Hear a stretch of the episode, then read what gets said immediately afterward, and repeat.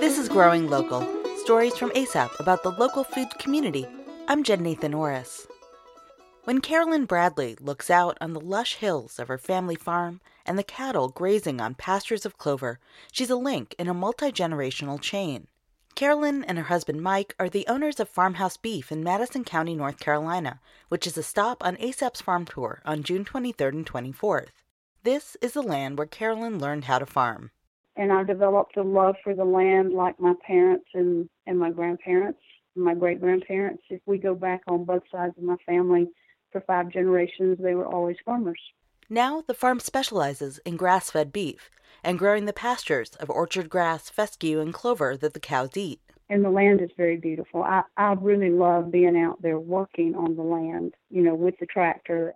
Carolyn is grateful to her family for allowing her to steward the land.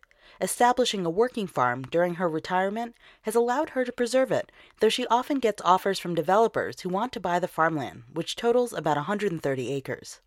I could never sign a contract. I could never sell that land. I love it too much. And I think when you're gifted that nice of an inheritance, I think it should go to the next generation. I really, truly believe that you don't just sell off something like that.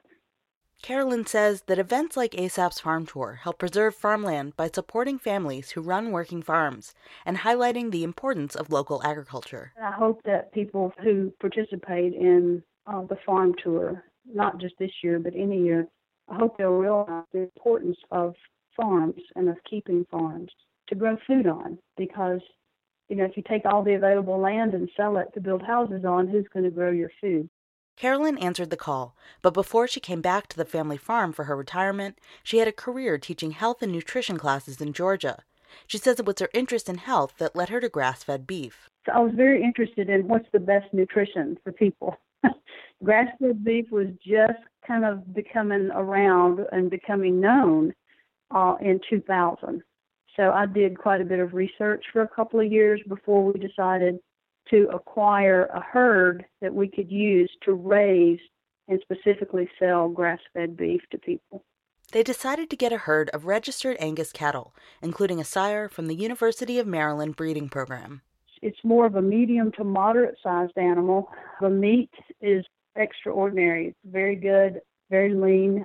They're great for grass-fed. That's really what they were bred for, was to put good food on the table. Carolyn and Mike are eager to share their passion for agriculture. Farmhouse Beef is a stop on ASAP's farm tour on June 23rd and 24th, where visitors can see the cattle and learn about the farm's rotational grazing practices. We love meeting people and showing them around on the farm. That's one of the highlights of our year. We've been involved in the tour, I think, since it began 10 years ago. Visitors can see the calves in the afternoon, and kids can enjoy story time and craft projects throughout the day. There'll be grass-fed burgers coming off the grill, bone broth demonstrations, information about how to cook grass-fed meat, and a chance to relax under a shady tree with new friends. It's for the pleasure of meeting people and inviting them out to see what a working farm is all about. A map of participating farms and ticket information for ASAP's Farm Tour can be found at asapconnections.org.